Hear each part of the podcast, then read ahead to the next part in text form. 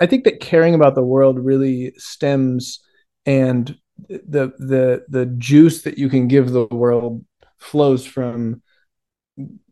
the love that you have for yourself or the the care that you're investing in yourself. And when you're in a place of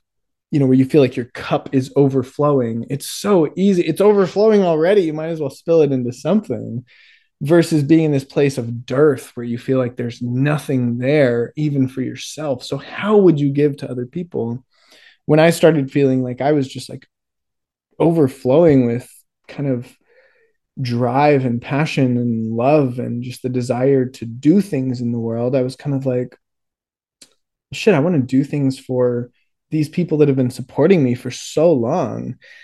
and you know i want to integrate that with my interests and um, i don't know just create a situation where i can have more one-on-one interaction with them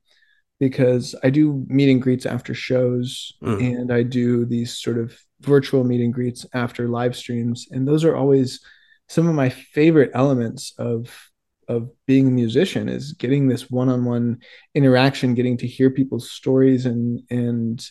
getting to give my input on on people's problems or their um and not pro- you know just like people people that might be struggling with these like really really profound questions that like i said a lot of times my fan base is experiencing exactly what i was experiencing like 2 years ago. And because of that when i have one-on-one interaction with them I just feel like a lot of times the questions that they're asking in life are things that I'm like, oh,